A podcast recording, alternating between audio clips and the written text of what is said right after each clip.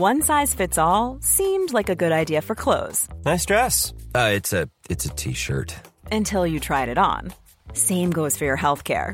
That's why United Healthcare offers a variety of flexible, budget friendly coverage for medical, vision, dental, and more. So, whether you're between jobs, coming off a parent's plan, or even missed open enrollment, you can find the plan that fits you best. Find out more about United Healthcare coverage at uh1.com. That's uh1.com.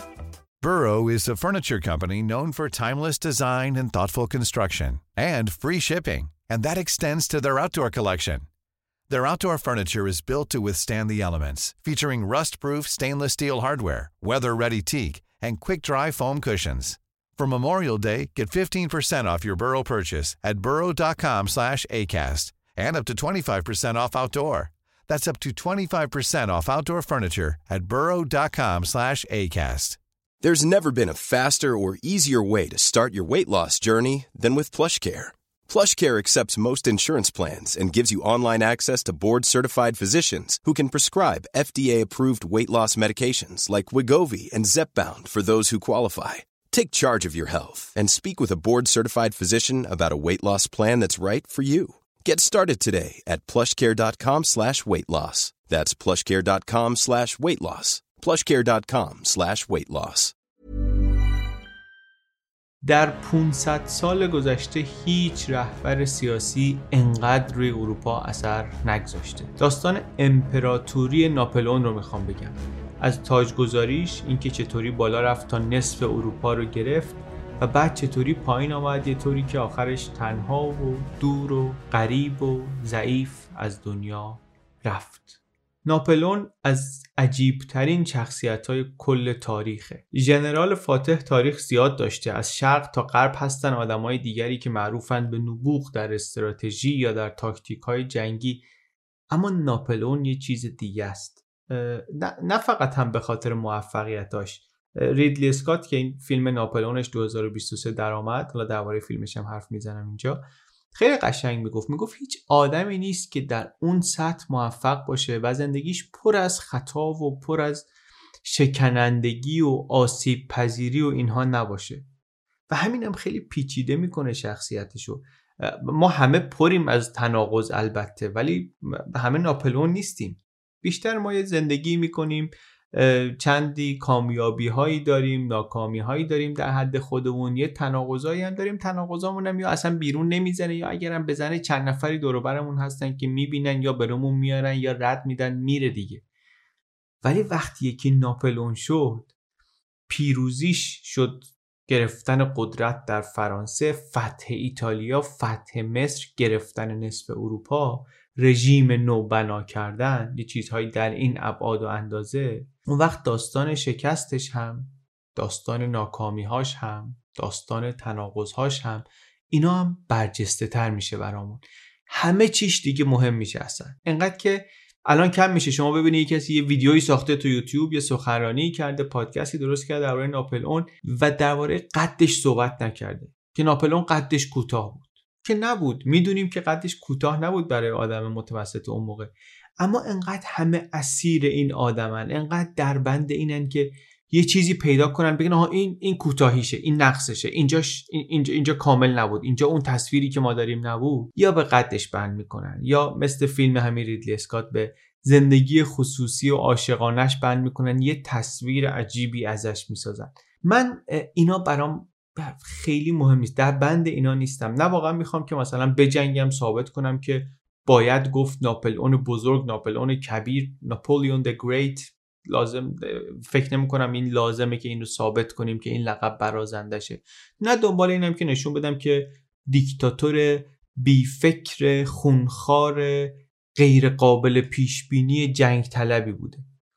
بیشتر از همه این حرفا فعلا من اصلا می‌خوام بفهمم که ناپلئون بوناپارت این معروف ترین فرانسوی تاریخ چی کار کرده که اسمش و تصویرش دیویس سال بعد از مرگش همچنان کنجکاوی برانگیزه و همچنان الهام بخش؟ انقدری که تا 1980 میگن بیش از 220 هزار کتاب و مقاله دربارش نوشته بودن. تا چهل سال قبل از انقلاب دیجیتال قبل از انفجار انتشار اطلاعات. و بعد از این همه کتاب و بعد از این همه فیلم و این همه حرفی که دربارش زدن هنوز حرف هست. و هنوز داستان داره. این ویدیو داستان ناپلون رو میگه از وقتی که امپراتور شد تا وقتی که در تنهایی در جزیره وسط مدیترانه از دنیا رفت. ناپلون بوناپارت امپراتور مردم فرانسه. توش درباره فیلم ناپلون هم حرف می‌زنیم که تازه آمده. آخرش کمی درباره ناپلئون و ایران هم صحبت می‌کنیم. ناپلئون در 1804 امپراتور شد. 35 سالش هم بود. از تولد تا 35 سالگیشو خیلی مروری بگیم در کورس به دنیا آمد خارج از خاک فرانسه اون موقع. در خانواده ای که می‌خواستن مستقل بشه جزیرشون از جنوا ولی نشد آخرش افتاد دست فرانسه و ناپلون اینطوری شد که فرانسوی شد.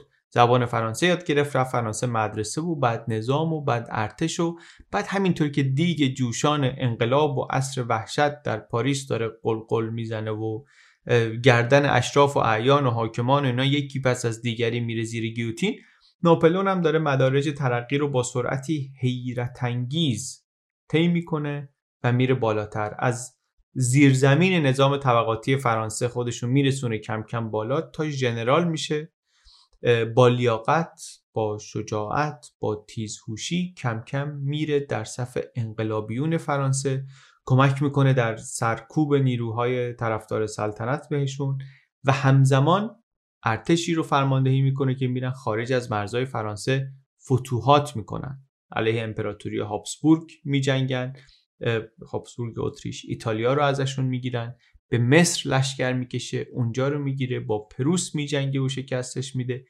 و کم کم با این پیروزی ها محبوبتر میشه در فرانسه آشوب زده و تبدیل میشه به آدمی که داره می‌بره. داره پیروزی میاره داره وحدت میاره و بعد با مشارکت در کودتای خودش وارد رهبری سیاسی می‌کنه و بعدم یه قدم دیگه برمیداره و میشه کنسول اول و بعدم مادام العمر رو دیگه در 1804 تعارف رو می‌ذاره کنار و میشه امپراتور. قدرت البته دیگه یه مدتی هست که عملا دست خودشه ولی دیگه 1804 یه رفراندومی هم می‌ذاره و محبوبم هست و آدمای زیادی هم شرکت می‌کنن و قدرت رسمی و غیر رسمی یکی میشه ناپلون میشه امپراتور. یعنی از مردمی رأی می‌گیره که چند سال قبل خودشون نه, نه نسل قبلیشون خود خودشون با شور و حرارت خیلی زیاد نظام پادشاهی رو انداختن جمهوری آوردن ولی حالا دیدن که این که خودشون بر سرنوشت خودشون حاکم شدن تش شده آشوب و جنگ و مسابقه سخنرانی بین این سیاستمدارا و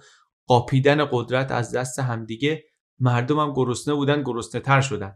این میشه که تصمیم می‌گیرن فرصت رو بدن به ناپلئونی که با اون لحجه قلیز کرسی که داره خیلی هم اهل سخنرانی های آتشین و اینا نیست. مرد عمله. مرد عمل میارن سر کار. در تاریخ فرانسه نقطه مهمیه پایان جمهوری اول و شروع امپراتوری. فرانسه شاه داشت پادشاهی بود. با این فتوحات اخیر ناپل حالا میشه امپراتوری و ناپل میشه امپراتور. منتها میشه امپراتور مردم فرانسوی. Emperor of the French میشه نه Emperor of the France. چون قدرتش رو داره از مردم فرانسه می‌گیره. روح انقلابی و روح جمهوری هستی خود تو این انتخاب عنوان. امپراتور رو بیشتر از این که به سرزمین و به خاک وصل بکنه داره به مردم وصل می‌کنه به ملت وصل می‌کنه. یک نمایی از واقعیت سیاسی جدید فرانسه دیگه. یه تفاوتی که تاریخدانا بهش دقت می‌کنن. برای ما ممکنه فقط یک بازی زبانی باشه. یه چیز دیگه هم بهش دقت می‌کنن و باز برای ما ممکنه فقط سمبولیک باشه. واسه تاج گذاریش پاپ رو دعوت می‌کنه بیاد و اونم اول میگه نمیام و از این اصرار و از اون انکار رو ولی آخرش میاد میاد توی مراسم. ولی آخرش که پاپ باید طبق رسم قدیم تاج رو بذاره روی سر امپراتور ناپلون تاج رو ازش می‌گیره خودش می‌ذاره روی سر خودش. یعنی قدرتمو دارم از کلیسا نمی‌گیرم. هرچند کلیسا اینجا هست. بعدم تاج ملکه رو می‌گذاره روی سر جوزفین همسرش. تو همون مراسم تاجگذاری هم برنامهش رو اعلام می‌کنه. میگه من جانشین لوی 16 هم نشدم من جانشین چارلز کبیرم جانشین شارلمانم. اونی که هزار سال پیش یعنی سال 800 هزار سال قبل از ناپلئون قدرت پراکنده اروپای غربی رو متمرکز کرد. نه تنها پادشاه فرانسه که پادشاه همه فرانسه امروز و همه آلمان امروز و هر آنچه که بینشون بود شد. در واقع به آلمانی ها داره میگه به مردمان جرمن داره میگه این رو. و حتی یه سر بعدش آخن هم میره میره به تختگاه سلطنتی شارلمانی از جمله برای اینکه همین قصه رو یادآوری بکنه. این داستان تاجگذاری شاه حالا بریم ببینیم در مقام امپراتور ناپلئون چه کار کرد. ناپلئون ده سال امپراتوره ده سال و ده ماه امپراتوره و تو این ده سال هم فرانسه رو عوض می‌کنه و هم اروپا رو. یک مجموعه قوانینی در فرانسه ناپلئون تدوین میشه و ابلاغ میشه که اثرش بعدها جهانگیر میشه. در حکومت ناپلئون توجهی به علم میشه و به هنر میشه که قبلش نبوده. فرانسه و پاریسی شکل می‌گیره از نظر زیرساخت ها که حالا آخر ویدیو میگیم. فرقش با امروز که 200 سال ازش میگذره کمتره و با گذشتش بسیار زیاده. و البته معروفتر از همه اینا فتوحاتشه دیگه. بیش از نیمی از اروپا رو گرفت برای فرانسه. یک کانتیننتال یک سیستم قاره‌ای پیاده کرد.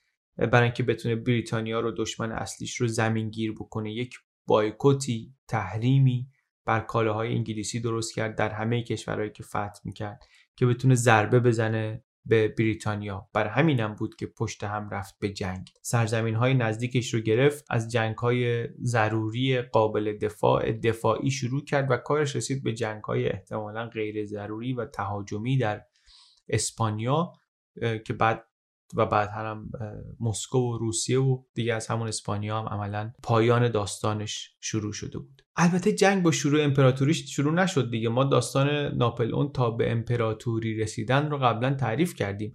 از بعد از انقلاب فرانسه قبل از اینکه ناپلئون به قدرت برسه قدرتمندترین پادشاهی های اروپا بریتانیا اتریش هابسبورگ پروس روسیه اینا وقت وقت خیلی پادشاهی کوچیک کلان اسمشون بر ما آشنا نیست.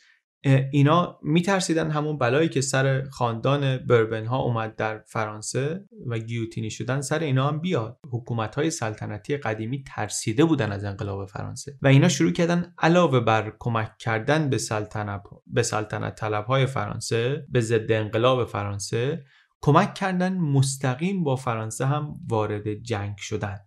اصلا اقبال به ناپلون هم از همین موفقیتش در جنگی با اینها شروع شد.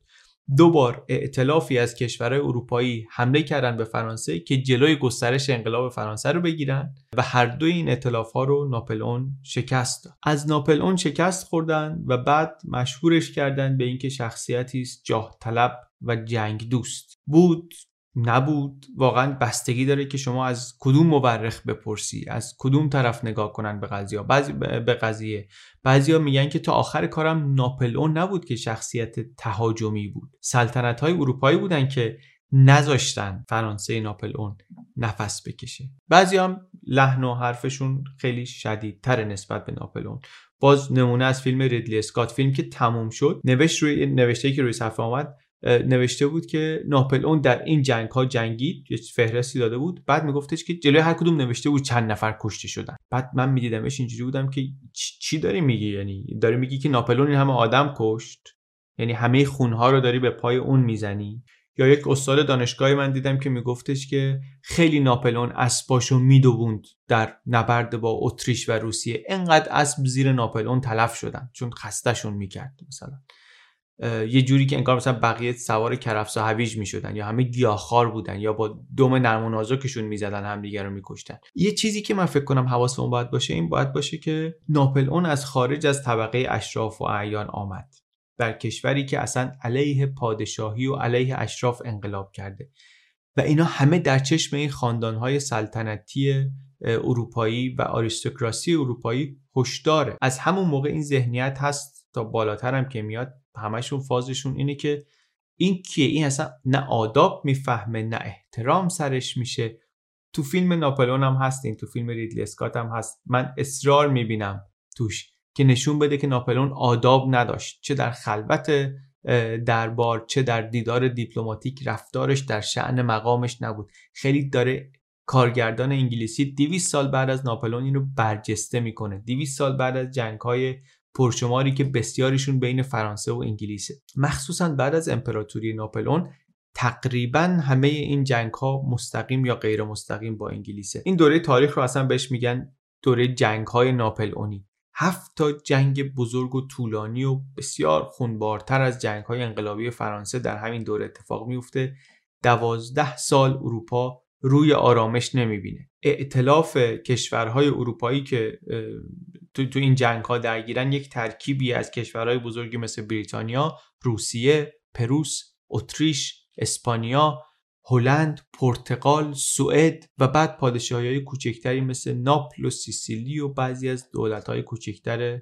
آلمانی یعنی آلمان امروز. ولی یه طرف این جنگ همیشه فرانسه است و در مقابلش هم تأمین مهمترین تأمین کننده مالی نیروهای ائتلاف همیشه انگلستانه. حالا ناپلئون هم می‌تونه از جنگی به جنگ دیگه بعضی از کشورهای ائتلاف مقابل رو بیاره به سمت خودش. یه ائتلاف کوچکتری برای خودش درست بکنه. در جنگ بعدی باز حالا بعضی از این معتلفینش ممکنه برن در مقابلش. اسپانیا متحد فرانسه است. بعد در اشتباهی که امروز میگن اشتباه تاریخی ناپلئون بود ناپلئون بهش حمله می‌کنه. اسپانیا میره میپیونده به ائتلاف مقابل ناپلئون. جنگ مهمی هم هست. این جنگ شبه جزیره جنگ ناپلئون با اسپانیا یا اصطلاح گوریلا وارفر جنگ های نامنظم گوریلایی اونجا بر اولین بار استفاده شده انگار.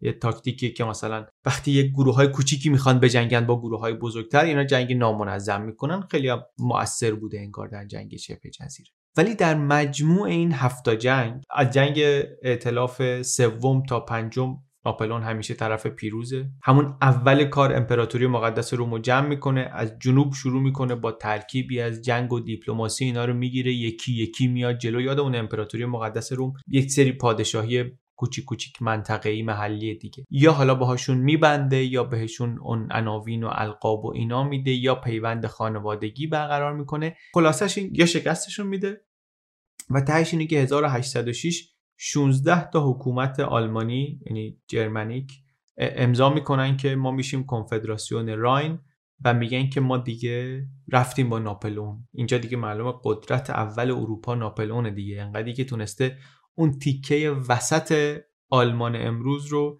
از جلوی دهن این دوتا حکومت جرمن حکومت آلمانی شمالی و جنوبیش بقاپه. ببره واسه فرانسه. یادمونه دیگه اروپای اول قرن 19 ایم هنوز آلمانی نداریم اینجا. دو تا قدرت جرمنیک داریم دو تا قدرت آلمانی داریم توش. یکی هابسبورگ اتریش قدیمی. حالا الان می‌دونیم اون موقع رو به افول بوده. در جنوب آلمان امروز. یکی هم پروس جوان جدید نظامی قدرتمند که تو رشد و در شمال آلمان امروزه که در واقع همین بعدا میشه کل آلمان. اتریش همچین یه هوا پیر و خسته هم هست 400 ساله دارن حکومت می‌کنن. پروس ولی مدرن نظامی جوون قدیم قویه و وضعیت اونایی هم که اون وسطا یه طوری بود که ناپلئون دید اگه حرکت نکنه بگیرتشون باید بشینه نگاه کنه که یکی از این دوتا اینا رو ببلن. و وقتی که قدرتش رو داشت خودش اومد و کنترل منابع اینها و سیاست های خارجی و نظامیشون رو گرفت دست خودش. بعدم کم کم ایالت های بیشتری رو به اینها اضافه کرد. اون آلمان وسط بزرگتر و بزرگتر شد. بزرگتر شد ولی یه مشکلی داشت که یک پارچه نبود. و چون یک پارچه نبود ناپلون نمی‌تونست رابطه دو جانبه درستی باهاشون تنظیم کنه. چهل تا حکومت بودن چهل نفر اونجا پادشاه بودن و دچار همون پارادوکس تکراری بود. از یک طرفی یک آلمان مرکزی قوی می‌خواست از جمله برای اینکه بتونه حائل روسیه بشه از جمله برای اینکه بتونه باهاش معامله بکنه مستقیم. از طرف دیگه آلمان مرکزی قوی عواقبی داشت که نمی‌خواست بپذیره اون رو. در واقع همین یه جورایی داستان تاریخ اروپاست که چند قرن این مسئله طول کشید و در قرن بیستم هم می‌دونیم به دو جنگ جهانی منجر شد بعد از اینکه آلمان متمرکز قوی درست شد اونجا. چهار بار خلاصه ناپلون اتریش رو شکست میده پیش میتازه و میره جلو. خودش البته خودش رو نه فاتح می‌بینه نه اشغالگر می‌بینه میگه من دارم امپراتوری می‌سازم. میره اون بالا با زمین هایی که از پروس گرفته وستفالیا رو درست می‌کنه که مدلی باشه برای بقیه آلمان. مدلی باشه از حکومت ناپلئونی. داداشش رو هم می‌ذاره اونجا پادشاه که مدلی از حکومت لیبرال نشون مردم بده که دیگه نخوان هیچ وقت برن دوباره زیر قدرت پادشاهی های مثل پروس. مدلی از جامعه که کدهای ناپلونی داره قوانین ناپلونی داره می‌خواد اونجا به درست کنن. همه تو همه امورم هست این قوانینه. از اینکه آدما چطوری باشن خانواده چطوری باشه مالکیت تکلیف چطوری باشه برابری ارزش های انقلاب فرانسه رو صادر کنیم. واقعا در شروع حداقل در شروع خیلی از این جنگا تصمیماش به خاطر اینه که ایده های انقلاب فرانسه برای همه خوبه. ما باید کمک کنیم اینا به بقیه اروپا برسه. فرانسه رو باید بکنیم ویترین این کار. فر... وستفالیا رو ببخشید باید بکنیم ویترین این کار. فرانسه ای در دل آلمان نهادهای سیاسی و قضایی بر اساس سیستم فرانسوی. همه برابر در برابر قانون. اصلاحات مذهبی آزادی مذهبی. در حالی که اون موقع ایالت های آلمان یا 100 درصد کاتولیک بودن یا 100 درصد پروتستان بودن. این آمده بود اصرار داشت به آزادی مذهبی هم برای هر دوی اینها هم برای یهودی ها و البته در نتیجه اونطوری که انتظار داشت نشد. برای همینم بقیه ایالت های توی کنفدراسیون نیامدن که اون دستورات اجتماعی رو و قوانین رو اجرا کنن و بپذیرن. اشرافی هم که بالاخره اینطوری قدرت از دست میدن مقاومتشون شدیده. کاتولیک ها هم خیلی از این اصلاحات رو نمیپسندن مثلا در باواریا. و خلاصه اونطوری که می‌خواست نمیان همه اون مدل رو اجرا بکنن. اما هدفش چیه؟ تهش دنبال چیه؟ در مورد این واقعا میشه حالا واقعا طولانی صحبت کرد. ناپلون می‌خواد بره فاتح جهان بشه می‌خواد اسکندر جدید باشه که بیاد بره تا هند. اینم میگن بعضیا. هدفش این بود. یا اینکه نه می‌خواست انگلستان رو از قاره هل بده بیرون یا قاره اروپا رو از نفوذ انگلستان رها بکنه بیاره در نفوذ فرانسه. من حالا وارد اینش نمیشم نمی‌دونم. منتها در عمل چیزی که دنبالش بود توی این جنگ ها و هر وقت پیروز می‌شد و هر وقت مذاکره می‌کرد با اتریش و با روسیه و اینها این بود که یه کاری بکنه که تجارت انگلستان با اروپا مختل بشه. از 1806 شروع می‌کنن این سیستم قاره ای رو پیاده کردن. هر جایی که می‌گیره در مرزهای مناطقی که کنترل می‌کنه سرزمین هایی که کنترل می‌کنه جلوی وارد شدن جنس انگلیسی رو گرفتن. محاصره اقتصادی کردن.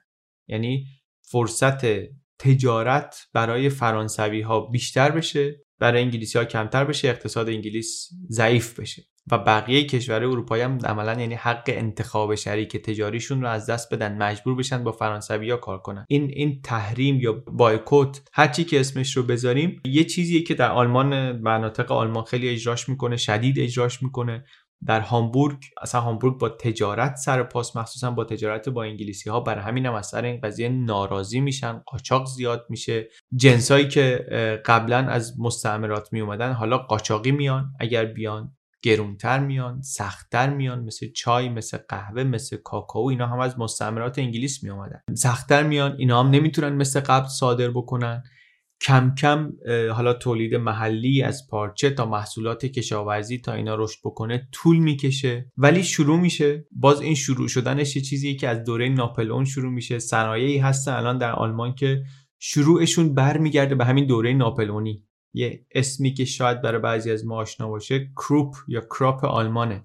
کروپ یک شرکت فولادی عظیم اول قرن بیستم بزرگترین شرکت اروپا بود. در جنگ جهانی اول و جنگ جهانی دوم سلاح تأمین می‌کرد برای ارتش آلمان. برای ما اسمش ممکنه آشنا باشه به خاطر اینکه ایران توش سهم داره. یعنی سهم زیادی داشت. شاه 25 درصد سهامش رو خریده بود. به قیمت گذافی البته. و البته که خیلی از سهام کم شد و از دست ایران درآمد. الان اگه اشتباه نکنم زیر 5 درصده. ولی این تولیدیه که از همون دوران ناپل اون اوج گرفت. یعنی فولاد انگلیسی رو تحریم کرده بود ناپلئون. بعد گفت جایزه گذاشتیم هر کی بتونه مثل انگلیسی ها فولاد تولید بکنه و صنایع فولاد اینطوری در آلمان رشد کردن اون موقع. بسیاری از برنامه‌هاش برای محدود کردن قدرت و نفوذ بریتانیا بود. حتی تلاش کرد با هابسبورگ دشمنش نزدیک بشه با پروس نزدیک بشه حتی با روسیه با تزار الکساندر اول روسیه نزدیک بشه. علیه بریتانیا. و وقتی این سیاستاش جواب نداد فشار زیاد شد. فشار از جمله رو همین مردم این مناطق زیاد شد. نارضایتی زیاد شد. عوارض بود مالیات بود صدای مردم درآمد. در آلمان در اسپانیا در ایتالیای اشغال شده هی قاچاقچی بگیرن حالا هی جنس آتیش بزنن کنترل رو بیشتر کنن مردم ناراضی و ناراضی تر این دیگه شباهتی به اون مسیری که ناپلئون می‌خواست بره و می‌خواست به مردم نشون بده ببینین سیستم فرانسوی چه خوبه. این شباهتی به اون نداشت. ضمن اینکه جنگم بود اینا هی باید سرباز می‌دادن. جنگ اون موقع مثل جنگ قرن بیستم نیست. یعنی تخریبش مثل اون موقع نیست. ولی بالاخره سالها جنگ مردانی هن که میرن و بر نمیگردن. هی سن سربازا کمتر و کمتر میشه و ناپلون هی میجنگه و میجنگه. اول داره یه منطقه حائل درست می‌کنه. ولی بعد این پیشرویش به سمت شرق هی ادامه پیدا می‌کنه از نبردهای دفاعی می‌رسه به نبردهای تهاجمی و در همین حال حالا اروپا هم هی داره وحشت زده تر میشه دیگه. هرچی این گنده تر میشه بقیه بیشتر تردید می‌کنن در پیوستن بهش و اعتلاف های روبروش حالا قوی تر میشن. تا جایی که دشمنای ناپلون دشمنیاشون رو با هم می‌ذارن کنار میگن در برابر وحشت ناپلون چاره ای نیست جز اینکه ما با هم متحد بشیم. و جالب این که وقتی متحدن میشن اولش موفق نیستن. پنج بار جنگ های ائتلاف داریم که می‌خوان ناپلئون رو جلوش رو بگیرن و نمی‌تونن. جنگ های ائتلاف 3 تا 5 مال مال بعد از یک دوره صلح کوتاه مدته. یه بار روس و پروس متحد میشن یه بار اتریش و بریتانیا متحد میشن. کافی نیست ولی تا 1812 ناپلئون همچنان داره میتازه. یه بار مذاکره می‌کنه با مترنیک مترنیک دیپلمات سیاستمدار اتریشی. توی ویدیوی جنگ و صلح دربارش صحبت کردیم. تو ویدیوی قبلی ناپلئون دربارش صحبت کردیم. در شنبرون وین مذاکره می‌کنه باهاش. چند بار وین رو اشغال کرده ناپلون فکر کنید شما وقتی میگیم فتوحات کرده یه لحظه اینطوری ببینید. پاریس رو داره میلان رو داره روم رو داره آمستردام رو داره برلین رو داره مادرید رو داره قاهره هم داره. در این شرایط میاد با مترنیک مذاکره می‌کنه. یعنی مترنیک میاد پیشش و پیشنهاد صلح میده ناپلون نمیپذیره. مترنیک میگه من پروس رو آماده کردم روس رو آماده کردم. اینا آمادن که بشینن یک سیستم موازنه قدرتی در اروپا درست بکنیم. شما هم بیا بپذیر. اگر نپذیری ما هم میریم میپیوندیم به اونها و دیگه کار تمام میشه. فکر می‌کنن که ناپلون در سر پایینیه. یعنی قل پیک رد کرده قله رو زده و از اینجا به بعد ضعیف خواهد شد. ولی ناپلون اینطوری نمی‌بینه. فکر می‌کنه هنوز داره میره به سمت قله. میگه من با صلح مشکلی ندارم. موافقم طرفدار هم. ولی الان نه. الان شما این که حمله کردین من دارم به حمله های این ائتلاف ها پاسخ میدم. همه رو در مقابل خودش می‌بینه. روس و پروس و اتریش و از همه مهمتر بریتانیایی که اصلا توی قاره هم نیست و و ناپلون هم حالا دیده حریف نیروی دریاییش نمیشه. اصلا سراغ حمله مستقیم بهش نمیره. میگه شما همه حمله کردید من دارم دفاع می‌کنم. من کارمو بذارید تموم کنم. کارم که تمام شد بیاین درباره صلح و ثبات و موازنه قدرت صحبت می‌کنیم. نقطه مهمی هم هست این به خاطر اینکه همون جاییه که ناپلئون از ژوزفین که بچه ای به دنیا نیاورده حامله نشده داره جدا میشه و بیشتر به فکر جانشین. چه داستانی هم هست واقعا؟ داستان ناپلون و جوزفین. داستانهای ناپلون و زنان بیش پرشمار واقعا. عموما هم داستان ناکامی و نرسیدن و این هاست جوزفین زنیه که ناپلون تقریبا یک طرفه عاشقشه. زشت البته واقعا آدم رابطه آدم ها رو رابطه اینقدر پیچیده دوتا آدم رو اینطوری بخواد یک جمله ای تعریف بکنه. اینه که کلی کتاب هست و کلی نوشته سبک و سنگین در همین موضوعات نوشته شده. آقای ریدلی اسکات هم این وسط داستان خودش رو گفته که عجیب ترینی نیست که من شنیدم ولی راستش یکی از عجیب ترین هاست. سوال سخت که ناپلئون و جوزفین هر کدومشون برای هم چی بودن و چی نبودن بگذاریم فکت قصه اینه که اینا با هم دیگه بچه دار نشدن و به همین خاطر هم از هم جدا شدن. یعنی ناپلئون جانشین لازم داشت و مجبور شد به طلاق و بعد هم ازدواج دوباره برای اینکه بتونه برای تاج و تختش وارسی داشته باشه. و دنبال ازدواجی هم هست که موقعیت سیاسیش رو در اروپا تحکیم بکنه. حالا دختر پادشاه ساکسونی شد نشد خواهر تزار روس نشد خواهر امپراتور اتریش امپراتور سابق امپراتوری مقدس روم. واقعا هم اول به تزار الکساندر میگه اون که میگه نه جواب رد میده به خواستگاری ناپلون از خواهرش که خیلی هم از قرار به ناپلون برمیخوره. در وین به مترنیک این پیشنهاد میده و مترنیک اتریش خوشش میاد. مترنیک دیپلمات حیرت انگیز ماهر اتریشی. گفتیم هابسبورگا چقدر ازدواجی بودن در طول شش قرنشون دیگه. اینجا هم یک چشمه از همین سیاست هرچند ابتکارش این بار با هابسبورگی ها نیست با یه نفر از خاندان هابسبورگ نیست. با مترنیکی که کارگزار اون پادشاهی دیگه. و این میشه که این میشه یکی از اون جاهایی که بعد از چندمین بار شکست دادن اتریش مترنیک رفته برای اتحاد پیش ناپلئون و ناپلئون یک همچین پیشنهادی میده. مترنیک هم موافقه. میاد پادشاه هابسبورگ اتریش رو سعی می‌کنه تشویق کنه و قانع کنه که این خواستگاری رو بپذیره. و اونم سختشه. میگه بابا یارو زده منو نابود کرده. حالا من اجازه بدم با دخترم ازدواج کنه. با نوه خواهر ماری آنتوانتی ازدواج کنه که رفقای همین ناپلئون گردنشو زدن. خودش رو همین ناپلون از وین رانده با خانواده. من هم اجازه به همچین وصلتی بدم رضایت به همچین وصلتی بدم. متنیک میگه بله. میگه من ایدم اینه که برای نجات اتریش این کار لازمه. اگه شما بله رو نگی این میره داماد روسیه میشه اون وقت کار ما تمام. واقعیت اینه که ناپلون همچنان قویه و بتنیک هم همینو داره میگه. میگه ما اگه بخوایم دووم بیاریم باید باهاش مدارا کنیم فعلا. و خلاصه اینطوری میشه که این ازدواج سعی می‌گیره. ماری لویزه میشه همسر ناپلئون کسی که از بچگی با نفرت از فرانسه بزرگ شده به خاطر نسبتش با ماری آنتوانت به خاطر پادشاهی سنتی سلطنتی اروپایی بودن. با این بزرگ شده که ناپلئون دشمن اتریشه ناپلئون دشمن مسیحیته میاد و جالب هم از برای مدت انگار خوشش هم میاد و نظرش هم عوض میشه و بالاخره رفته کنار قدرتمندترین آدم دنیا. و حرکت سیاسی مهمی هم هست. پیوند قدرت قدیم و قدرت جدید اروپاست. یک سال بعدم بچه دار میشن این زوج. کی؟ بین جنگ های ائتلاف پنجم و ششم هستیم. جایی که حالا الان می‌دونیم ما که ناپلئون دیگه قله رو زده بود اوجش رو رد کرده بود داشت میافتاد تو سرپاینی در میدان جنگ هم از نبردهای ائتلاف ششم به بعد یعنی چهار تا جنگ آخر از جنگ های ناپلئونی ورق برمیگرده و شکست های ناپلئون شروع میشه. و این همون زمانیه که مرگبارترین اشتباه زندگیش رو هم می‌کنه و حمله می‌کنه به خاک روسیه. حداقل نیم ساعت یک ساعت میشه صحبت کرد درباره اینکه یعنی هم میشه هم درسته که صحبت کرد درباره اینکه چرا ناپلئون به روسیه حمله کرد. چرا روسیه از کنار ناپلئون روسیه با ناپلئون بسته بود. تزار الکساندر پیمان بست با ناپلئون. سر همین پیمانش هم ایران به فنا رفت. میگم حالا قصه ولی چرا روسیه از کنار ناپلئون میره محاصره و تحریم بریتانیا رو میشکنه؟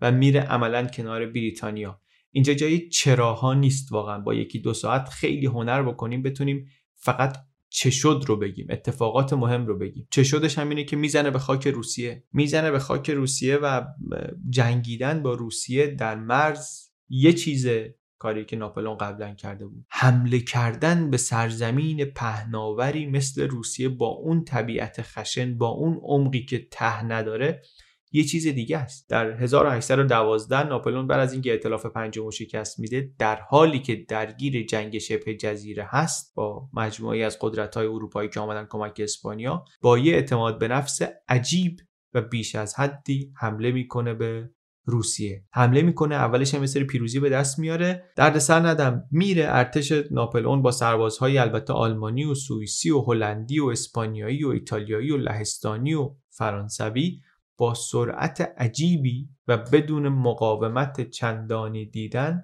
می‌رسه به مسکو. و البته نیروهای روسیه دارن تاکتیکی استفاده می‌کنن که الان بهش میگیم زمین سوخته. یعنی وقتی می‌بینن نمی‌تونن نگه دارن و باید عقب بکشن نمی‌ذارن چیزی به ناپلئون برسه. آتیش می‌زنن که نه غذا نه دارو نه حتی امکانات برای استراحت سربازا هیچی به ناپلئون و سربازاش نرسه. برنامهش ناپلئون اینه که یه جایی تزار الکساندر تسلیم بشه بگه آقا بیا مذاکره کنیم دیگه. بیا این این شرط من اینه شرط تو اینه بیا مذاکره کنیم. اروپا از این به بعد این شکلی میشه و ناپلئون هم بهش بگه که شما دیگه با انگلیس نمی‌تونید تجارت کنید فقط با ما تجارت باید بکنید. ولی تزار انگار بنای تسلیم شدن نداره. این تاکتیک زمین سوخته رو اجرا می‌کنه تا خود مسکو. یه طوری که ناپلون وقتی به مسکو می‌رسه می‌بینه شهر انگار شهر رها شده. هیچکی نیست. شهر مسکو انگار خالی هیچکی توش نیست. دا آتیش می‌زنن داغون می‌کنن و تحویل ناپلئون میدن و عقب نشینی می‌کنن. که دل سیاه زمستان روسیه. زمستان وحشتناک روسیه شروع شد. هم سربازای ناپلون عادت به این سرما ندارن. همین که رفتن تو عمق سرزمین پهناوری مثل روسیه یعنی پشتیبانی و تأمین امکانات از فرانسه دیگه ممکن نیست براشون. و بعد تیفوس هم می‌زنه بهشون. شرایط حالا ناپلون ما قبلا گفتیم ناپلون در شرایط سخت آمده از آلپ گفتیم در چه شرایطی گذشته و اینها. ولی این خیلی داستان متفاوتی. اصلا معلوم نیست کی می‌تونن از این در بیان. هرچی هم پیشروی کرده وضع ارتشش بدتر شده. بی غذا بی دارو وسط سرما ارتش خسته. 300 هزار نفر از سربازانش رو ناپلئون در این جنگ میگن که از دست میده. یک چهارمشون رو تیفوس می‌گیره یا بیماری های عفونی دیگه می‌گیره. غذا نیست میفتند به خوردن اسب ها پر از داستان های عجیب و حیرت انگیز این نبرد. تهش ولی اینه که ناپلئون مجبور میشه عقب نشینی کنه و همین میشه شروع شکست های اساسی ناپلئون. این اولین عقب نشینی ناپلئونه. یه جوری داشت جلو می‌رفت که وقتی برای اولین بار حالا یا سیاسی یا نظامی عقب نشینی کرد دیگه افتاد. خودش هم می‌گفت می‌گفت من از من از پس آدما و ارتشای اینا برمیام. اونی که حریفش نشدم طبیعت بود. اونی که حریفش نشدم زمستان مسکو بود. یک شب سی هزار اسبم رفت. درستم می‌گفت. ولی خب در اصل در برابر روسیه شکست خورده بود دیگه. تاکتیک روسیه و طبیعت روسیه. بعدش هم ورق جنگ در شبه جزیره هم که ناپلئون از قبل درگیرش بود برگشت. حالا ائتلاف ششم کشورهای اروپایی از ضعف ناپلئون هم استفاده کردند و دیگه حمله. اینجا دیگه سلطنت های اروپایی محافظان سنت پادشاهی همه دست به دست هم میدن واقعا و میرن به جنگ ناپلئون. ائتلاف ششم قدرتمندترین ائتلاف اروپایی که تا اون موقع علیه ناپلئون درست شده و از اون طرف هم ائتلاف سمت فرانسه ضعیفترینیه که تا حالا بوده. چند تا از تو همون کنفدراسیون راین هم رفتن پیوستن به دشمنانش.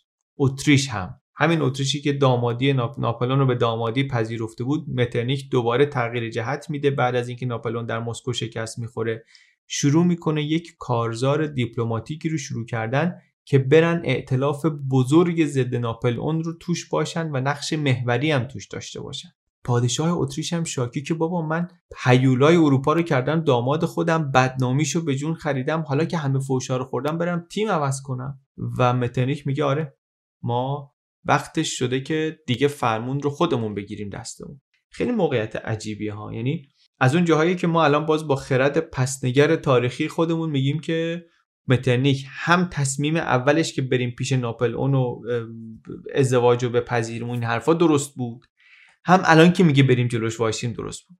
چون اولین فرصتی که تونست بهش نزدیک شد و همچی که شرایط برای جدا شدن مناسب شد جدا شد. اما امپراتور اتریش اون موقع اینطوری نمی‌دید. اون موقع میگه من اون دفعه حرف تو رو گوش کردم رسوا شدم. چرا دوباره باید بیام حرف تو رو گوش بدم که برعکس حرف اون دفعته؟ و باز هم برعکس حرف بقیه مشاورانمه. اون موقع هم همه خلاف تو فکر می‌کردن. ولی گوش میده نهایتا. متنیک اصرار می‌کنه که نه الان هم روسیه هم پروس برای اتحاد با ما آماده هستند. آلمانیایی هم که از ناپل اون ناراضیان میان پشت ما. اگه قبلا بخشهایی از ارتششون میآمدن جلوی ناپلون انگار همه ملتاشون الان دارن میان و به خط میشن. و ناپلونی که می‌گفتن نبوغ نظامی داره هنر رزمش اینه که با قافلگیری مبهوت می‌کنه حریف رو. الان دیگه بعد ده سال جنگیدن باهاش قلقش آمده بود دستشون. هم کشته بیشتر می‌داد هم پیروزی های تاکتیکیش کمتر بود آمار تلفاتش بالا رفته بود جنگا ادامه دار شده بود فشار اقتصادی کم کم اون تصویری که ناپلئون درست کرده بود شکست ناپذیر شروع شد خراب شدن. بعدش هم مردم به اینکه آقا چیه این همه کشت و کشتار و اینا کی تموم میشه؟ اروپا خراب شد همش. سربازای آلمانی که مشتاقانه قبلش در ارتش ناپلئون میجنگیدن الان کم کم ارادهشون رغبتشون کمتر شد که برن روسیه بجنگن برن اسپانیا بجنگن.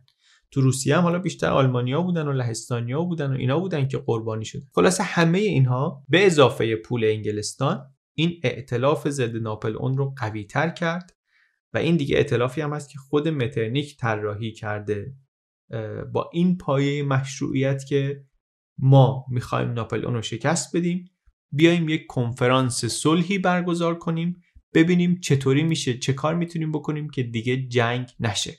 صلح پایدار می‌خوایم در اروپا به توافق برسیم. همه قبول کردن بیان جز فرانسه. فرانسه رو باید یه کاری کنیم به زور بیاد. اگه ناپلون نمیاد ناپلون رو شکست بدیم یکی دیگه از فرانسه بیاد. همه جمع بشیم یه کاری کنیم فرانسه بیاد در کنفرانس صلح حاضر بشه.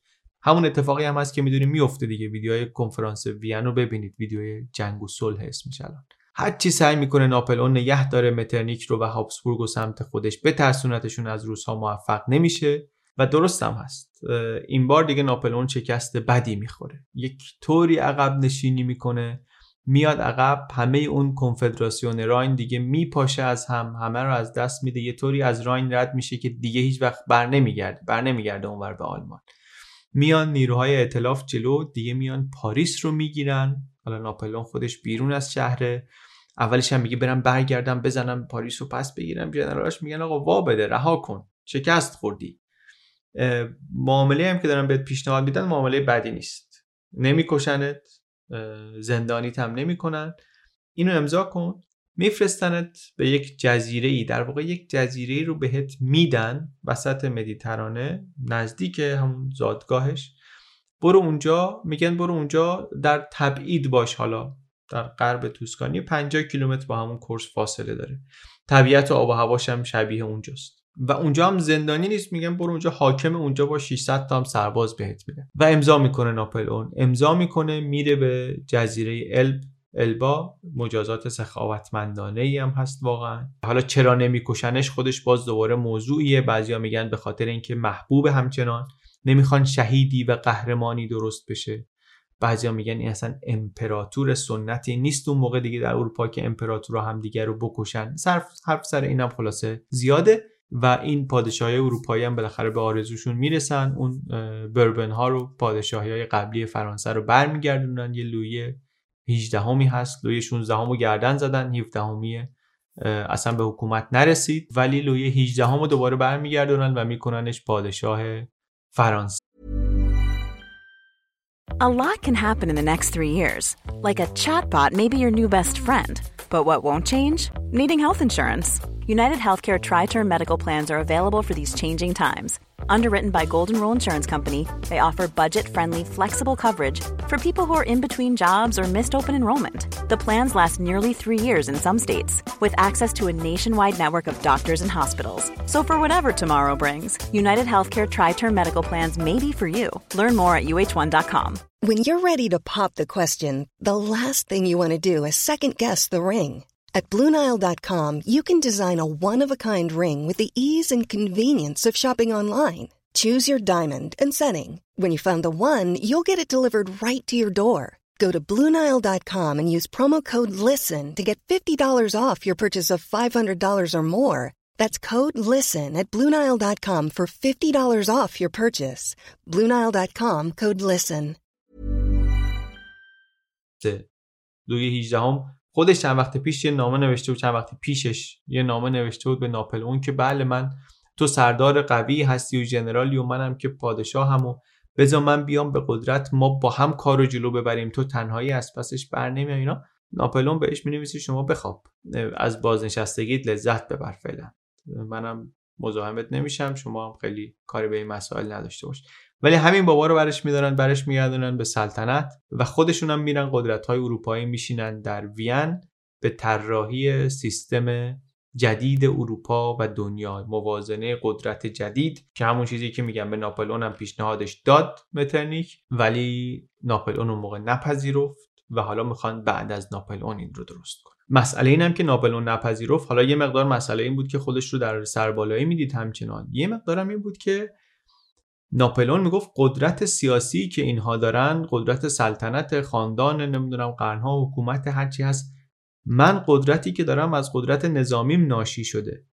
به یک جایی رسیده بود ناپلئون که صلح کردن مصالحه ای رو کانسشنی رو پذیرفتن مشروعیتش رو از بین می‌برد یا حداقل میترسید که از بین ببره. دیگه اون فاتح مقتدر نباشه. می‌گفت من فقط وقتی می‌تونم وایسم و جلو نرم که رو قله باشم. خیلی حرف مهمی زد به مترنیک. گفت من مثل پادشاه های شما نیستم که ده بارم اگه شکست بخورم امپراتوری و آب و اجدادیم سر جاش بمونه. من همه چیزی رو که دارم خودم ساختم. بیام پایین تمومه. از من نترسن کارم ساخته است. خلاصه اون موقع معامله نمیشه و بعد که ناپلئون رو شکست میدن میفرستن به تبعید میشینن به مذاکره و این حرفا. ولی می‌دونیم وسط اون مذاکرات ناپلئون دوباره برمیگرده. ناپلئون از همون جزیره ای که هست ده ماه نشده یه قایقی جور می‌کنه و یه سری سربازم داره و می‌دونم که اینا وسط مذاکرات وین گیر کردن کارشون پیش نمیره. می‌دونه هم که خودش همچنان محبوب ناپلون. کاریزماش خیلی زیاد بود. نمیگم نظیر بوده ولی خیلی زیاد بوده. برمیگرده با قایق میاد خودش رو میرسونه جنوب فرانسه. را میفته به سمت پاریس. به لوی 18 هم خبر میدن. یه ارتشی میفرسته که بره جلوشو بگیره. ارتشی میره جلوی ناپلئون. یه جمله ناپلئون میگه کافی اینا اسلحه رو بندازن بیان پشت سرش. نشونه گرفتن به سمتش که بزننش. ناپلئون میگه من امپراتور شما. کی می‌خواد امپراتور رو بزنه؟ هر کی می‌خواد بزنه من آمادم. کاریزمایی داره که از سخنرانی و اینها نیامده. کاریزماش از برد واقعی در جنگ به دست آمده. یعنی مبناش واقعیه و البته بعدا حالا قصه های با اغراق در اون پیروزی ها ساخته و اینا هم بهش کمک کردن. استاد پروپاگاندا بود ناپلئون از. همون اول کارش روزنامه خریده بود با ابزار پروپاگاندای اون روز با روزنامه با نقاشی کنترل می‌کرد. روایت رو کنترل می‌کرد. ولی روایتش رو رو دست پوچ درست نمی‌کرد که بعد جنگ روایت رو بخواد باهاش ببره. دستش پر بود. فاتح مصر بود فاتح ایتالیا بود. اون وقت روایتی که از این فتحاش میساخت از واقعیت فتحش با شکوه تر بود. ولی فاتح بود اول. سربازایی که آمدن جلوش وایسادن حالا قرار بود مثلا بگیرنش می‌دونستن طرف نابغه است. بجز اینکه حالا قهرمانشونه امپراتورشون هم بوده و احتمالا علاقه هم بهش داشتن می‌دونستن این نابغه است. در, در تاکتیک های نبرد در آرایش نیرو در زمانبندی حمله در شکل حمله در لوجستیک به سند پیروزی هاش براش جنگیده بودن. می‌دونستن بسیار شجاعه. مشهوری که ناپلون همیشه در جنگ کنار سربازاش بود به شکل عجیبی وسط میدان نبرد بود. و قطعا خیلی هم خوششانس بود که زیاد زخمی نمی‌شد. زخمی خاصی واقعا نشد در این همه جنگ. حالا این قصه رو بذارید کنار امپراتوری بزرگی که واقعا در یک دوره‌ای با پیروزی های پشت هم بر مجموعه ای از کشورهای اروپایی ساخت برای فرانسه. اینا چیزایی که دل یک سرباز رو خیلی بیشتر از یک سخنرانی قرا و آتشین به دست میارن. این هم میشه که وقتی عملا شورش کرده علیه امپراتور جدید از تبعید فرار کرده آمده هیچ کی شلیک نمی‌کنه. نه تنها شلیک نمی‌کنه میان پشتش. میان پشتش بعدم همینطوری میاد تا پاریس خبرش که میاد داره میاد پایش لویی 18 هم فلنگو میبنده میره و پاریس بدون مقاومت تسلیم ناپلئون میشه. دوره شروع میشه که میگن دوره صد روز است در تاریخ فرانسه بهش میگن. تو همین صد روز هم سعی می‌کنه یک سری اصلاحات اقتصادی و حقوقی و اینها بیاره. اولا پیغام صلح میفرسته برای انگلیس. ولی همچی که این برگشته قدرت های اروپایی می‌دونن که جنگ ناگزیر وحشت اروپاست که دوباره برگشته. زخم خورده هم هست. خیلی سریع ائتلاف هفتم علیه ناپلئون شکل می‌گیره. جنگ شروع میشه و این بار جنگ اصلا طولانی نیست. مردم هم از جنگ خسته شدن.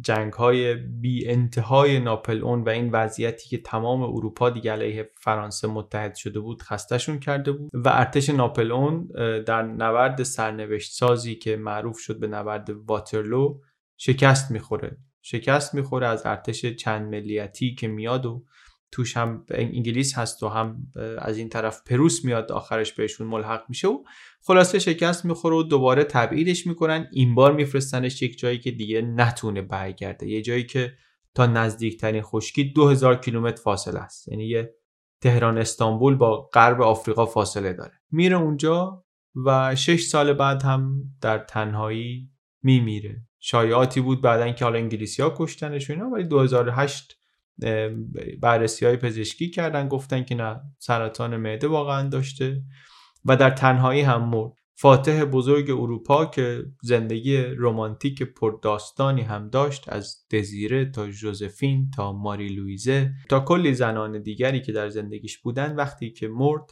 نه از قدرتی که جمع کرد خبری بود نه همسری یا معشوقه در کنارش بود. چنان شخصیتیه ولی که اسمش با بهانه و بی بهانه هنوز بهمون به یادآوری میشه. درباره کاراش هم حالا یه کوچولو صحبت می‌کنیم. حالا چیزهای مهمی مثل قوانین ناپلئون یا سیستم آموزشی فرانسه سیستم اداری فرانسه.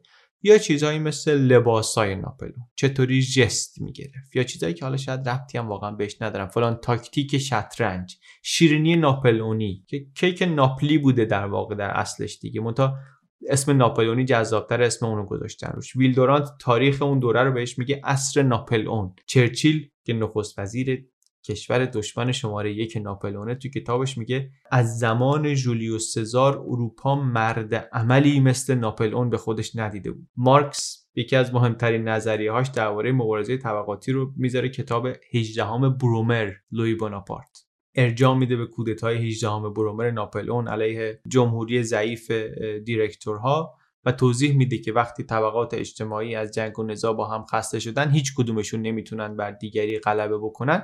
راضی میشن که یک شخصیت مقتدری یک دولت سرکوبگری خارج از این دعوای سیاسی بیاد و همه نیروهای سیاسی رو سرکوب کنه به شرط اینکه بتونه امنیت رو اداره امور روزمره جامعه رو تضمین کنه. این اصطلاح دولت بناپارتی تا ادبیات علوم سیاسی امروز هم همچنان رایجه. و البته که قضاوت ها درباره ناپلئون مختلفه قطعا مختلفه. هستن کسایی که میگن همین که اقتصاد فرانسه رو تثبیت کرد. اینکه این مجموعه قوانین مدنی رو تدوین کرد. اینکه شعارهای انقلاب فرانسه رو تونستن صادر کنن به اروپا. اینا اینا اثرش خیلی موندگارتر و خیلی مهمتر از حتی جنگ های ناپلئونی بود. واقعا هم خیلی از آرمان های انقلاب فرانسه رو بدون اینکه حالا به نظام سیاسی جمهوری وفادار باشه که دستاورد انقلاب بود خیلی از آرمان ها رو تونست تثبیت بکنه.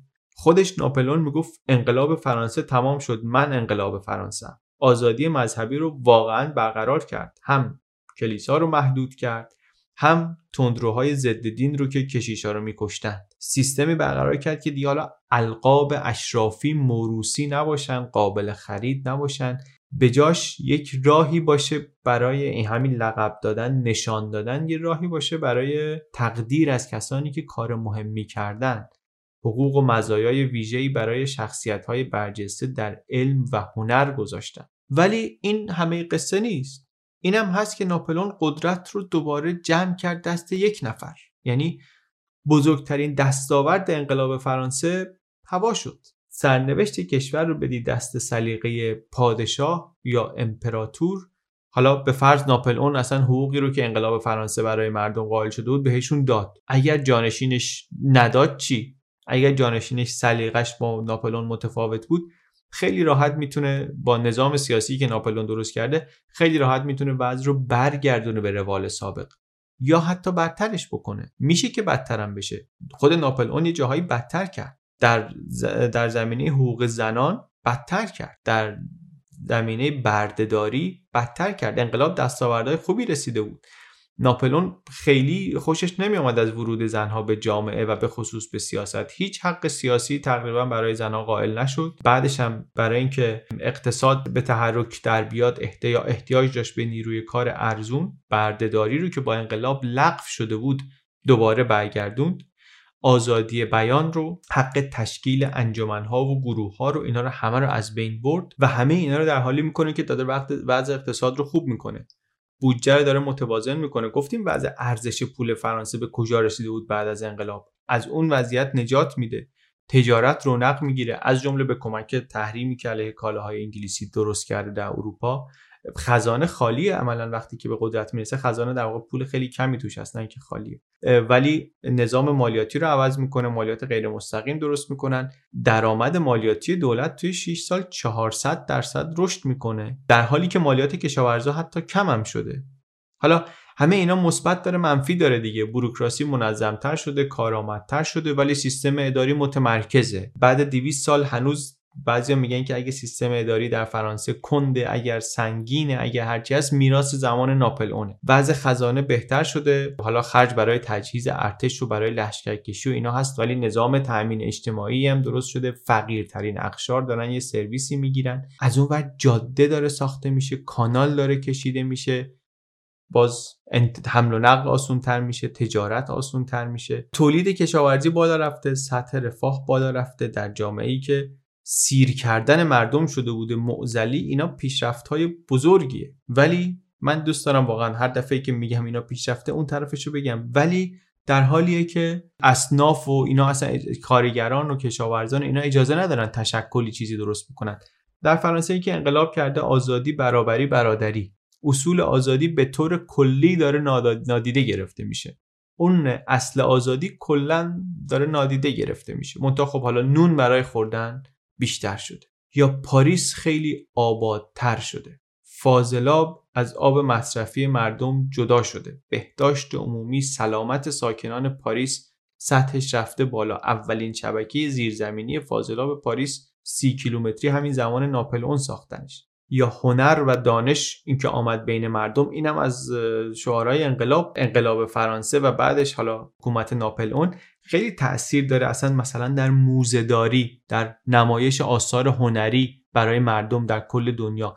ناپلون وقتی امپراتور شد موزه هنرهای زیبای پاریس رو داد بسازن یکی از اولین موزه های فرانسه. و موزه لوور رو که زمان لویی 16 هم بود موزه سلطنتی بود و البته قبل از انقلاب یه مدت کوتاهی باز شده بود دوباره باز کرد برای بازدید عمومی. در زمان خودش آثار خیلی زیادی رو اضافه کرد به موزه. دروازه پیروزی رو داد ساختن در, در پاریس. به یاد بود سربازان کشته شده فرانسوی که امروز هم از یادمان های مهم پاریس پل های مهمی روی سن ساختن. کانال هایی رو دستور داد بسازن برای تأمین آب و برای قایقرانی و اینا که کانال ها هنوزم مهمن. دوره طولانی نیست دوره ناپلئون ولی در شهرسازی و بالا بردن کیفیت شهر پاریس دوره بسیار مهمیه. نمیشه واقعا به راحتی اینا رو گذاشت روی کفه ترازو یه حکمی داد که مثبت بود منفی بود. خیلی قضاوتمون بستگی داره که به هر کدوم از این کارا چقدر وزن میدیم. و حتی وزنی هم که به اینا میدیم شاید در طول زمان بالا پایین بشه در طول تاریخ بالا پایین بشه. ما خودمون نگاهمون ممکنه عوض بشه بالا پایین بشه. ولی برای اینکه بتونیم قضاوت درستی باشیم داشته باشیم حتما لازم وقایعی رو که ناپلئون مسببش بوده اول بدونیم. و من امیدم اینه که این ویدیو کمک کرده باشه حداقل اون دید تاریخی حداقلی و پایه‌ای رو به این دوره مهم تاریخ جهان پیدا بکنیم. و خیلی دوست دارم که درباره ناپلئون و ایران هم یه کمی بگم. توی ویدیوی قبلی ناپلئون ویدیوی تا زمان امپراتوری گفتم که رابطه حکومت‌های مسلمان حالا هم ایران قاجاری و هم عثمانی اینا رابطه پیچیده یه خورده با فرانسه. حالا اینجا یه خورده بیشتر درباره رابطه ایرانش صحبت بکنم. ایران همسایه هند. هند منبع اصلی درآمد انگلستانه. ناپلئون جنگش با انگلیسه. ناپلئون مخصوصا از وقتی دیده زورش به نیروی دریایی انگلیس نمی‌رسه یه راهی که داره اینه که بره در هند نفس امپراتوری رو بگیره. پس میاد یک صحبتایی هم با ایران قاجاری می‌کنه. ایران قاجاری یعنی چی؟ یعنی کی؟ زمان تاجگذاری ناپلئون فتحعلی شاه پادشاه ایران. جنگاور جوانی بود فتلی شاه خودش. اونم تصویر ما ازش تصویر مخدوشیه و خیلی تحت تاثیر تاریخ نگاری مغرزانه است.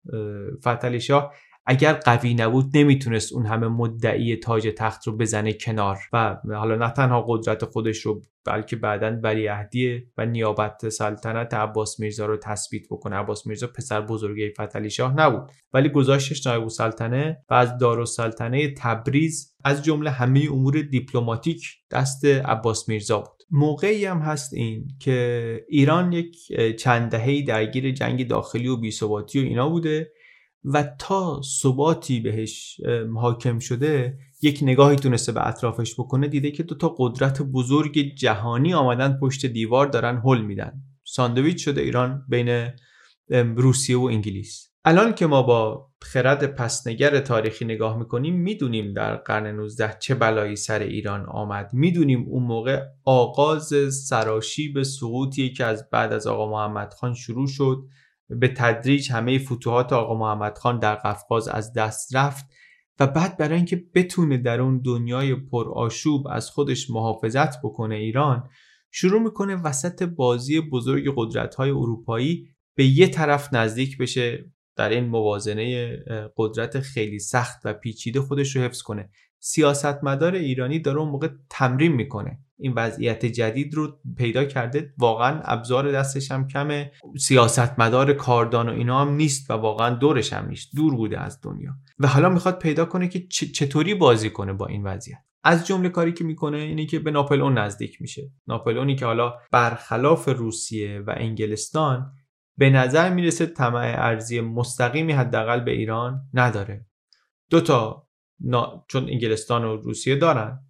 در طول قرن 19 هم می‌بینیم که این بینش بینش غلطی هم نبود. دو تا نامه رد و بدل میشه بین ناپلون و فتلیشا ناپلون میگه که شما هم مثل ما از روسیه و انگلستان واهمه دارین. بیاین کمک. یک ژنرالی از سپاه فتلیشا هم میره پاریس و عهدنامه فینکنشتاین رو نهایتا با ناپلئون میبنده که فرانسه بیاد کمک ایران که هم گرجستان رو از روسیه پس بگیرن هم ارتش ایران رو مدرن کنن و بازسازی کنن و توپ بدن و معلم بدن و مهندس بدن و چی بدن و اینها. در مقابل ایران چه کنه؟ ایران یک بریتانیایی ها رو از ایران بندازه بیرون. دو در هند باهاشون وارد جنگ بشه. یعنی افغان ها رو بفرسته به جنگ بریتانیا در هند. و اگر هم ناپلئون از هند کرد را افتاد لشکر بکشه به هند ایران بهش را بده. بندرهای کنار خلیج فارس رو در اختیارش بذاره. اولش هم واقعا ناپلئون یک کارهایی در راستای این پیمان می‌کنه. یک ژنرال فرانسوی به نام گاردان رو میفرسته ایران. یک کمکهایی هم برای آموزش ارتش می‌کنن. ولی بعد دیگه خیلی زود میره با روسیه پیمان میبنده. متحد روسیه میشه و این موازنه ای که دیگه به نفعش نیست رو عوض می‌کنه و بعدم روسیه با خیال راحت وارد جنگ با ایران میشه و قفقاز رو پس می‌گیره. صحنه حالا واقعا پیچیده است. روسیه تقریبا همزمان با به قدرت رسیدن ناپلئون یک تزاری توش به قدرت می‌رسه تزار الکساندر یکم. حالا اونم داستانی واقعا داره اونم شخصیت عجیبیه. خلاصه اون می‌تونه که سرزمین های جنوبی روسیه رو و منطقه قفقاز رو که آقا محمد خان برای ایران تثبیت کرده بود پس بگیره. و بعد حالا در اروپا هم مثل خیلی دیگه از قدرت های اروپایی رابطه خیلی پرفراز و نشیبی داره با ناپلون دیگه. همونی هم هست گفتیم که ناپلون می‌خواست با خواهرش ازدواج کنه گفت نه. همین فراز و نشیبش کار دست ایران قاجاری هم میده. قرارهای ناپلئون با ایران رو همین به هم می‌زنه. قرار ناپلئون با عثمانی رو هم همین به هم می‌زنه. ایران و عثمانی هر دو به فرانسه به فرانسه ناپلئون به عنوان راه نجات نگاه می‌کردن. حواسمون اگه باشه 100 سال بعد از اینم با ظهور آلمان دوباره همین اتفاق افتاد. مخصوصا ایران که فشار دو قدرت بزرگ داشت حس می‌کرد. ولی خلاصه اون موقع هم در زمان ناپلئون هم اوضاع طور دیگری شد و ناپلئونی که جلوی روسیه بود رفت کنار روسیه و خلاصه ایران و عثمانی همین وسط قربانی شدن. یک صحنه مهم دیگری هم از اون دوره در تاریخ ما نقطه مهمی شده که خیلی یادآوری میشه. صحنه ای که همین جنرال گاردانی که گفتیم میره دیدن عباس میرزا. و عباس میرزا بهش میگه که آقا شما چی دارین که ما نداریم؟ چرا وضع شما اون وضع ما اینه؟ شما چی کار کردین که ما نکردیم؟ بگین ما هم یاد بگیریم ما هم برسیم اون جایی که شما هستیم. تاریخ توسعه ایران رو وقتی می‌خوان مرور کنن خیلی از این نقطه شروعش می‌کنن. البته حالا بعد از اینم ایران سعی می‌کنه بره به قطب مخالف ناپلون یعنی بره به سمت انگلستان با انگلستان علیه تهدید روسیه ببنده و بازم در نهایت البته چیزی گیرش نمیاد. حالا در تاریخ ایران این دوره که مدام از قدرت های بزرگ اروپایی بازی می‌خوره دوره خیلی تلخیه با ناراحتی و تحقیر ازش یاد می‌کنن و درست هم هست. البته نتایجش جز فاجعه و رو دست خوردن چیزی نبود برای ایران. ولی یه خورده منصفانه تر اگر نگاه بکنیم با توجه به کانتکست و امکانات و اینا نگاه کنیم شرایط واقعا پیچیده است. ایران شکی نیست که ضعیف اون موقع به نسبت. ولی این فقط ایران نیست که این وضع براش پیش میاد. کشورهایی به مراتب قدرتمندتری حتی امپراتوری مثل عثمانی هم کم و بیش شرایطش در برابر ناپلئون همینه. چرخش ها خیلی سریعه و خیلی پیچیده است. یه نگاهی به ترکیب ائتلاف های اروپایی که تو جنگ های ناپلئونی مدام سمتشون عوض میشه بندازیم. امپراتوری هابسبورگ کنار گوش ناپلئون وسط جنگ از این ور میپره اونور بعد دوباره از اون ور میپره این طرف. تحرک دیپلماتیک خیلی زیاده. بعد اینا دورن اینا اصلا دست و پای دیپلمات ایرانی و سیاستمدار ایرانی به اینا نمی‌رسه. حالا اینطوری که ببینید درسته که اینها کفایت نداشتن ولی موفق نبودنشون واقعا خیلی هم شاید عجیب و غیر منتظره نباشه. با بعض اون روز ایران و حاکمان ایران خیلی هم ابزاری برای اینکه در این شرایط سخت بتونن خوب بازی بکنن نداشتن. فیلم ناپلون هم بگم چند جمله. تا اینجای ویدیو چند باری که ازش گفتم فقط بد گفتم فکر کنم. و البته باز خیلی از بدیهاش هم نگفتم. منتها بالاخره هر داستانی و هر روایتی از چنین شخصیتی نتیجه یک سری انتخاب هایی که سازنده هاش دارن می‌کنن دیگه. نویسندش کارگردانش تدوینگرش اینا یک سری تصمیمایی گرفتن.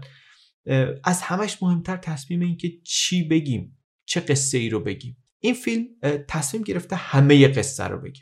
من حالا البته فعلا نسخه اولیه‌اش رو دیدم. یه نسخه چهار ساعته هم انگار قرار ازش بیاد. حالا من الان که دارم ضبط می‌کنم این نسخه نیومده. ولی تو همین نسخه انتخاب های فیلم خیلیاش به نظرم عجیب بود. حالا بعضیاشو منطقش رو فهمیدم. مثلا اون نبرد آسترلیتز خیلی قشنگ درستش کردن. به یادماندنی تصویر شده واقعا تو فیلم. ولی واقعیت انگار نداره انگار خیلی دور از واقعیت اونطوری تو پا می‌خوره وسط یخ و اینا. اینو دلیلش ولی می‌فهمم چرا انتخاب می‌کنن چون قشنگ یه سری انتخاب ها رو هم دلیلش واقعا نفهمیدم که مثلا چرا از واقعیت تاریخی دور شدن. مثلا زمان مرگ جوزفین رو نفهمیدم چرا اشتباه باید نشون بده. ولی حالا از همه اینا گذشته من از دیدن فیلم لذت بردم. حالا شاید چون چند هفته با داستان ناپلئون داشتم کشتی می‌گرفتم خودم و میخوندم و می‌دیدم و گوش می‌دادم و مینوشتم و یادداشت برمی داشتم و اینا و به خاطر این نمای کاملی داشتم و بعد این فیلم کمک کرد که خیلیاش برام تصویری بشه شاید به این خاطر. شایدم واقعا فیلم خیلی بدی هم نبود. نظر یه خطی اینه که من خوشحالم که این فیلمو دیدم و راضیم از وقتی که بهش دادم. هرچند فیلم خیلی خوبی نبود. در مقایسه مثلا من فیلم واترلو رو که 50 سال پیش ساخته شده و تمرکزش فقط یا بیشتر روی خود نبرد واترلو خیلی بیشتر دوست داشتم. هم فیلم بهتری بود به نظرم هم بیشتر حس کردم که منو نزدیک کرد به تاریخ و به شخصیت های تاریخی و به اتفاقای مهم. بعد اصلا عظمت میدان نبرد واترلو با آدم های واقعی و تو دشت واقعی و اینا دیدنش به نظرم یک چیز دیگه است. یه فیلم روسی هم هست درباره جنگ با روسا جنگ ناپلون با روسیه است. حمله به روسیه است. اونم دوست دارم ببینم. تو یوتیوب هم اینا فیلم کاملش هست. لینکاش رو می‌ذاریم. می‌تونید ببینید. حالا فیلم و سریال و اینا کم نیست واقعا. میگن تعداد کتاب هایی که درباره ناپلئون نوشته شده از تعداد روزهایی که از مرگش میگذره بیشتره. دیویست سال ازش گذشته. هنوز می نویسن هنوز می سازن هنوز حرف می‌زنن و هنوز هم نگاه و زاویه تازه هست.